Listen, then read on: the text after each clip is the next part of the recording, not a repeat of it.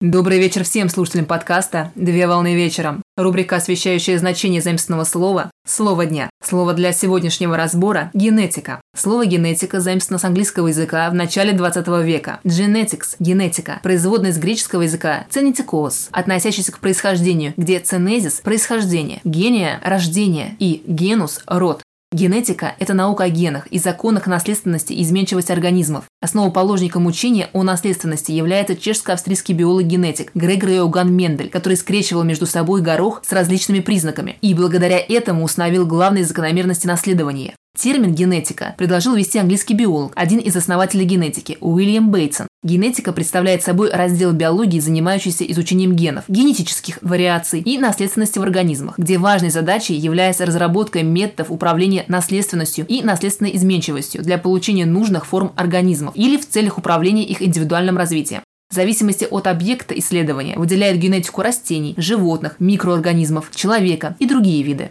Генетика включает в себя большое количество разных разделов. Например, такие как молекулярная генетика, судебная медицинская генетика, биометрическая генетика и другие. К методам изучения генетики принято относить биохимический – изучение изменений в биохимических параметрах организма в результате изменения генотипа, онтогенетический – изучение проявления гена в процессе онтогенеза, генеалогический – изучение составления родословных и другие методы. Идеи и методы играют важную роль в медицине, сельском хозяйстве, а также в микробиологической промышленности. На сегодня все. Доброго завершения дня.